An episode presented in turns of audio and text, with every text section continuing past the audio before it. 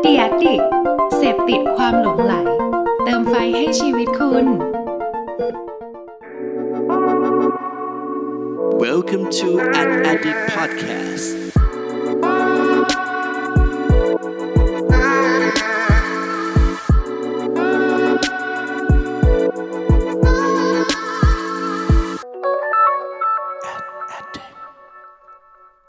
สวัสดีครับ ขอต้อนรับเข้าสู่ Addict Podcast ตอนที่ 81 กับผม เพิร์ดพงศ์ปฏิภาสุขยืดครับ วันนี้นะครับเรื่องราวที่เราจะมาพูดคุยกันนะครับก็มาจากคอนเทนต์อันหนึ่งนะฮะที่ในช่วงสัปดาห์ที่แล้วเนี่ยผมเองได้มีโอกาสเห็นแคมเปญนี้นะครับแล้วก็ได้มีโอกาสถ่ายทอดเรื่องราวความที่น่าสนใจของแคมเปญนี้ออกมานะครับนั่นก็คือแคมเปญอันนึงครับที่ทาง BMN นะฮะหรือว่าเจ้าของสื่อต่างๆ ของรถไฟฟ้า MRT นะครับได้ร่วมมือกับค่ายเกมยักษ์ใหญ่อย่างการีนานะครับในการสร้างสรรค์แคมเปญอันนึงที่ชื่อว่า Free Fire World นะครับเป็นการเปลี่ยนโฉมสถานีรถไฟฟ้า MRT สาขาสวนจตุจักรเนี่ยให้กลายเป็นเหมือนโลกในเกมออนไลน์เลยนะครับเลยทำให้ผมเนี่ยได้แนวคิดอันนึง แล้วก็เลยอยากจะมาพูดให้เพื่อนๆฟังในวันนี้นะครับว่าจริงๆแล้วเนี่ยถ้าหากว่าพูดถึงสื่อออฟไลน์เนี่ยมันก็ยังเป็นสื่อหนึ่งที่มีโอกาส แล้วก็มีความน่าสนใจมากๆอยู่นะครับสำหรับแบรนด์หรือว่านักการตลาดนะครับในการทำการสื่อสารนะครับเพื่อให้ตอบวัตถุประสงค์ต่างๆ นะครับ ดังนั้นครับวันนี้เนี่ยผมเลยมี 5 เทคนิคนะครับในการใช้สื่อ out of home ให้มีประสิทธิภาพเนี่ยมาแบ่งปันกันนะครับก็เดี๋ยวลองมาดูกันนะครับว่ามีเทคนิคไหนที่น่าสนใจนะครับแล้วก็ถ้าอันไหนปรับใช้ได้ อันไหนเรียนรู้เอาไว้นะครับแล้วลองศึกษาไว้ดูนะครับก็ลองมาดูกันครับว่าใน 5 เทคนิคที่วันนี้จะมาแบ่งปันเนี่ยมีอะไรกันบ้างครับ สำหรับเทคนิคอย่างแรกนะครับในการใช้สื่อ out of home ให้มีประสิทธิภาพนะครับก่อนอื่นผมทบทวนก่อนนะฮะว่าสื่อ out of home เนี่ยหมายถึงอะไรนะครับมันก็หมายถึงป้ายบิลบอร์ดหรือว่าสื่อต่างๆนะครับที่เวลาเราไปนอกบ้านแล้วเนี่ยแล้วเราจะเห็นสื่อเหล่านั้นนะครับตัวอย่างเช่น ป้ายตามสถานีรถไฟฟ้านะครับป้ายตามป้ายรถเมย์นะฮะหรือว่าตามร้านค้าตามห้างอะไรต่างๆนะครับสิ่งเหล่านี้นะฮะก็คือสื่อ out of home นะครับ ดังนั้นครับเทคนิคอย่างแรกถ้าสมมติว่าเราอยากจะใช้สื่อเหล่านี้ให้มันมีประสิทธิภาพเนี่ยแน่นอนครับเราต้องตั้งต้นด้วยกลุ่มเป้าหมายของเราก่อนนะครับ แล้วลองวางแผนดูครับว่าเฮ้ยถ้าสมมติว่าคนที่เราอยากจะคุยด้วยเนี่ยเขาคือคนกลุ่มนี้นะครับเราจะต้องวางแผนในการเลือกสื่อที่มันมีสถานที่และมีช่วงเวลาที่เหมาะสมนั่นเอง นะครับสถานที่และเวลาที่เหมาะสมเนี่ยหมายถึงยังไงนะฮะสถานที่เหมาะสมแน่นอนครับ สมมติว่าเราตั้งเป้าหมายเป็นคนทำงานออฟฟิศละกันนะครับสถานที่เราก็ต้องวิเคราะห์ดูแล้วนะครับว่าเฮ้ยถ้าเป็นกลุ่มคนที่เขาจะมาทำงานออฟฟิศเนี่ยโอเค มันมีโซนออฟฟิศอยู่แถวไหนบ้าง คนที่เขาจะมาแถวนี้เนี่ยเขาต้องผ่านมายังไงมีวิธีการมาอะไรยังไงนะฮะก็ต้องดูแหละว่ามีสื่ออะไรยังไง นะครับ แต่ว่าเรื่องเวลาเนี่ยอย่างที่ผมบอกว่าก็สำคัญเหมือนกันนะครับ เพราะว่าบางทีเราโอ้โหซื้อโฆษณาไปแล้วบางทีบางป้ายเนี่ยมันเลือกช่วงเวลาได้นะครับ แต่เราดันไปเลือกช่วงเวลาที่เขาดันไปทำงานอยู่นะฮะเขาก็ไม่ได้มีโอกาสมาเห็นป้ายเราเนี่ยก็ต้องดูให้ดีๆเหมือนกันนะครับว่าเฮ้ยควรจะต้องซื้อตอนเที่ยงไหมหรือว่าตอนเขาเลิกงานหรือว่ายังไงนะครับแต่ว่าแน่นอนถ้าซื้อในช่วงเวลาที่มันมีกลุ่มเป้าหมายเดียวกัน เยอะๆเนี่ยแน่นอนว่าก็ต้องแย่งกันเหมือนกันนะครับราคาอาจจะแพงนิดหน่อย นะครับดังนั้นครับเทคนิคอย่างแรกครับ นั่นก็คือเราเนี่ยจะต้องวางแผนสถานที่และเวลาให้เหมาะสมนั่นเองครับ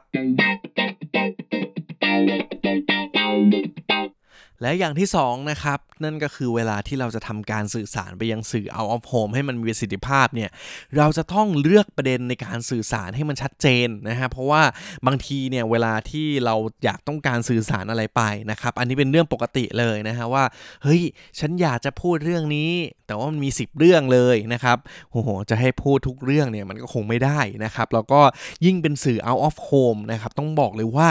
คนเนี่ยมีเวลาในการเห็นสื่อต่างๆ พวกนี้เนี่ยน้อยมากๆนะครับดังนั้นเนี่ยถ้าสมมุติว่าเราอยากจะทำการสื่อสารผ่านสื่อพวกนี้ให้มันมีประสิทธิภาพเนี่ยเราอาจจะต้องเลือกประเด็นให้มันชัดเจนนะครับอาจจะต้องประเด็นเดียวเลยนะฮะแล้วพอคนเห็นแว็บเดียวปั๊บอะคนเก็ตแล้วคนเข้าใจแล้วนะครับว่าอ๋อสิ่งที่เราต้องการจะสื่อสารเนี่ยมันเกี่ยวกับอะไรนะครับ โดยที่แน่นอนครับข้อความหรือว่าภาพอะไรต่างๆ ที่สื่อสารออกมาเนี่ยมันก็ต้องทำให้โดดเด่นสะดุดตาด้วย นะครับ ดังนั้นก็เวลาก่อนที่เราจะทำการสื่อสารไปนะครับ ลองกลับมาทบทวนก่อนนะฮะว่าเฮ้ยจริง ๆ แล้วเนี่ยโจทย์มันคืออะไรนะครับ แล้วสื่อลักษณะ out of home แบบนี้เนี่ยมันจะเหมาะกับการสื่อสารเรื่องไหน ให้มันชัดเจนมากที่สุดนะครับและนี่ก็คือข้อที่2นะครับคือเราเนี่ยจะต้องเลือกประเด็นในการสื่อสารให้มันชัดเจนนั่นเองครับ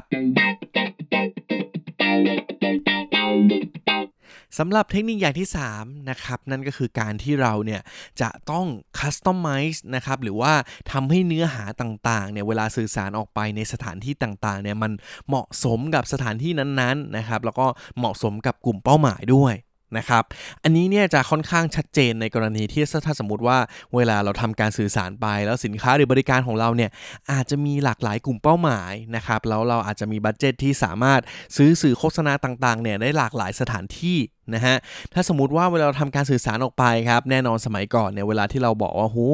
one single message เนี่ยโอ้โหจะสามารถสื่อสารได้กับทุกคนนะครับแต่ว่าปัจจุบันเนี้ยอย่างที่เราเห็นเทรนด์หลายๆเทรนด์เนี่ยบอกกันแล้วนะฮะว่าเฮ้ยมันไม่ได้แล้วนะครับเราต้องมีการ customize มีการ personalization นะครับทำให้การสื่อสารเนี่ยมันเหมาะสมกับคนณเวลานั้นเหมาะกับคนคนนั้นจริง ๆ นะครับ ซึ่งแน่นอนครับ สื่อ out of home เป็นป้ายบิลบอร์ดอะไรพวกนี้เนี่ยมันก็สามารถทำได้เช่นเดียวกันนะครับไม่ใช่จำเป็นต้องเป็นสื่อออนไลน์เพียงอย่างเดียวนะฮะตัวอย่างง่ายๆเลยครับหลายคนถ้าสมมติว่าเคยเห็นโฆษณาอันหนึ่งนะครับที่เป็นสื่อ out of home เหมือนกันนะครับเป็นป้ายโฆษณานี่แหละนะฮะอย่างตอนที่เขาทำสื่อเนี้ยเนี่ยเวลาอยู่ตรงลาดพร้าวนะครับเขาก็อาจจะใช้ข้อความว่าเฮ้ย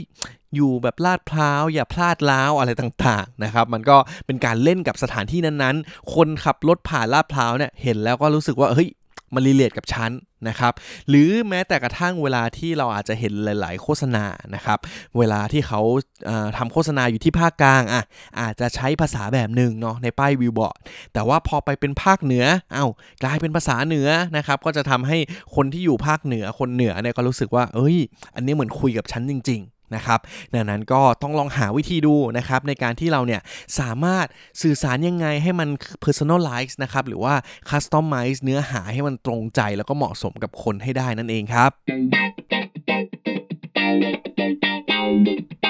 และสำหรับคำแนะนำอย่างที่4นะครับเป็นสิ่งหนึ่งที่เอาจริงในส่วนตัวผมไม่อยากจะย้ำเพื่อนๆเรื่องนี้มากๆนะครับนั่นก็คือเวลาที่เราทำการสื่อสารผ่านสื่อ out of home แบบนี้นะครับเราจะต้องคิดถึงประสบการณ์จริงของคนที่เห็นสื่อนั้นๆด้วย นะฮะ เพราะว่าแน่นอนครับ เวลาเราทำการสื่อสารผ่านสื่อต่างๆ เนี่ย ผมเชื่อว่าหลายคนเนี่ยชอบคิดว่าแบบ เฮ้ย คนเห็นสื่อตรงนี้ปุ๊บเขาเห็นปั๊บ แล้วเรามี QR code ใส่อยู่คนเนี่ยจะสแกน แล้วก็เข้าไปดูเนื้อหาต่างๆ ของเราต่อไปนะครับ ภายในเว็บไซต์หรือว่าไปรับชมคลิปต่างๆ ภายใน YouTube อะไรของเรานะฮะแต่ลองคิดดูนะครับ บางทีผลงานที่เราคิดแบบนี้เนี่ย โอ้โห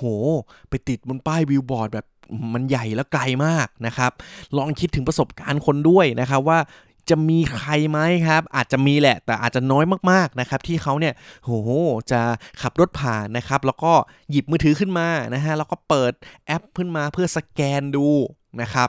เนี่ยแหละฮะคือสิ่งหนึ่งที่มันมีหลาย ๆ แคมเปญที่มันออกมาแล้วมันค่อนข้างไม่เมคเซนส์กับประสบการณ์จริงเท่าไหร่ นะครับ ดังนั้นเวลาเราออกแบบการสื่อสารนะฮะ โดยเฉพาะสื่อ out of home เนี่ย ถ้าหากว่าเราอยากจะให้มันมีประสิทธิภาพนะครับ ลองคิดถึงประสบการณ์จริงของคนที่เห็นด้วยนะฮะแน่นอนครับถ้าสมมติว่ามันเป็นโปสเตอร์เล็กๆ แล้วมันมีแบบอุ้ยน่าสนใจมากๆเนี่ยคนก็อาจจะสแกน QR อะไรต่างๆนะฮะแต่ว่าลองวางแผนดูด้วยนะครับว่าสื่อแบบไหนเนี่ยมันจะเหมาะสมกับประสบการณ์แบบไหนนะครับอย่าไปฝืนธรรมชาติของคนดาว นะครับซึ่งวิธีการหนึ่งที่จะทำให้รู้ได้นะฮะแน่นอนว่าเราก็ต้องมีการทำรีเสิร์ชนะฮะหรือว่าลองผิดลองถูกนี่แหละครับแล้วเราก็จะพบคำตอบจริงๆนะครับและนี่ก็คือข้อที่4นะครับนั่นก็คือเราเนี่ยจะต้องคิดถึงประสบการณ์จริงของคนที่เห็นสื่อของเราด้วยครับ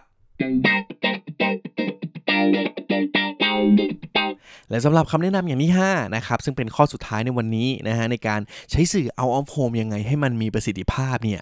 ข้อที่ 5 นี้ครับนั่นก็คือเราเนี่ยจะต้องสร้างจุดสนใจนะครับหรือว่าทำยังไงก็ได้ให้คนเนี่ยเวลาเขาเห็นสื่อการสื่อสารของเราแล้วนะครับแล้วเขาเนี่ยรู้สึกว่าเฮ้ยฉันอยากจะถ่ายรูป อยากจะบอกต่อเพื่อนๆในโลกโซเชียลนะฮะว่าเฮ้ยอันนี้มันเจ๋งว่ะอันนี้มันแปลกใหม่ นะฮะเพราะว่าปัจจุบันนี้นะครับแน่นอนว่าคนดาวนะครับเวลาเจออะไรที่มันน่าสนใจเจออะไรที่มันแปลกใหม่เนี่ยเราก็อยากจะบอกต่อนะครับในมือถือของทุกคนเนี่ยมันมีโซเชียลมีเดียมีโลกที่เราเนี่ยอยากจะแสดงตัวตนของเราต่ออยู่แล้ว นะครับดังนั้นถ้าสมมติว่าวิธีการหนึ่งนะฮะในกรณีที่เราเนี่ยไม่ได้มีบัตเจ็ตเยอะมากนะครับการที่เราสามารถสร้างการสื่อสารให้มันเกิดบัสนะครับหรือว่าสมัยก่อนเนี่ยเรียกกันว่าไวรัลนะฮะเกิด word of mouth ต่างๆ แบบนี้ได้เนี่ยแน่นอนครับมันก็ยังกลายเป็นอีกหนึ่งเทคนิคหนึ่งที่สำคัญมากๆนะครับโดยเฉพาะในโลกของออฟไลน์อย่างสื่อ out of home เช่นเดียวกัน นะครับดังนั้นก็เวลาเราทำการสื่อสารนะฮะลองหากิมมิคลองหา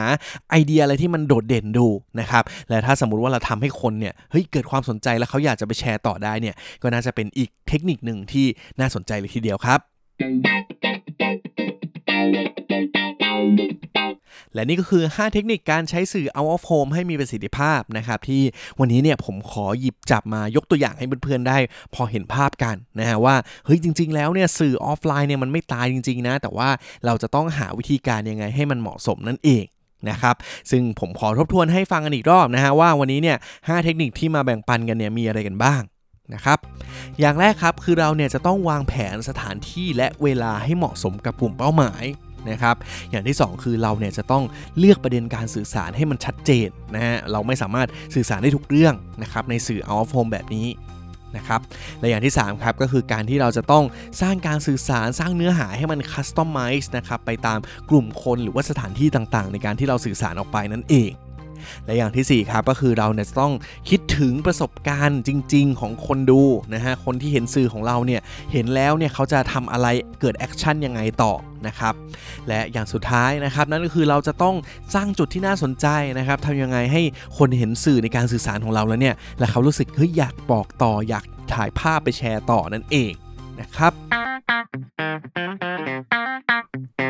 และนี่คือทั้งหมดของ a n a l y t i c Podcast ตอนที่ 81 ในวันนี้นะครับ ก็หวังว่าเพื่อนๆก็คงจะเห็นภาพมากขึ้นนะฮะว่าเฮ้ยสื่อออฟไลน์เนี่ยก็ยังมีความสำคัญอยู่นะครับ แต่ว่าเราจะต้องหาวิธีการหาไอเดีย แล้วก็วางแผนยังไงให้มันเหมาะสมนั่นเอง นะครับซึ่งผมขอเสริมอีกนิดหนึ่งนะฮะว่าเฮ้ยถ้าสมมติว่าเราจะเลือกใช้สื่อออฟไลน์เนี่ยอีกอย่างหนึ่งครับก็คือเราเนี่ยจะต้องวางแผนให้ดีนะครับว่ามันมีการเชื่อมโยงต่างๆ เป็น ecosystem ระหว่างสื่อออนไลน์ของเราด้วยไหมนะฮะแล้วก็อย่าลืมนะครับในการศึกษาเทคโนโลยีอะไรใหม่ๆนะครับที่มันจะสามารถเสริมให้การสื่อสารในสื่อต่างๆ ของเราเนี่ยมันมีประสิทธิภาพมากยิ่งขึ้นด้วยนะครับวันนี้ก็ขอบคุณทุกคนมากนะครับที่ติดตามรับฟัง a d d i c t Podcast นะครับไว้เจอกันตอนต่อไปครับขอบคุณครับ สวัสดีครับ Thank you for listening at Addict Podcast.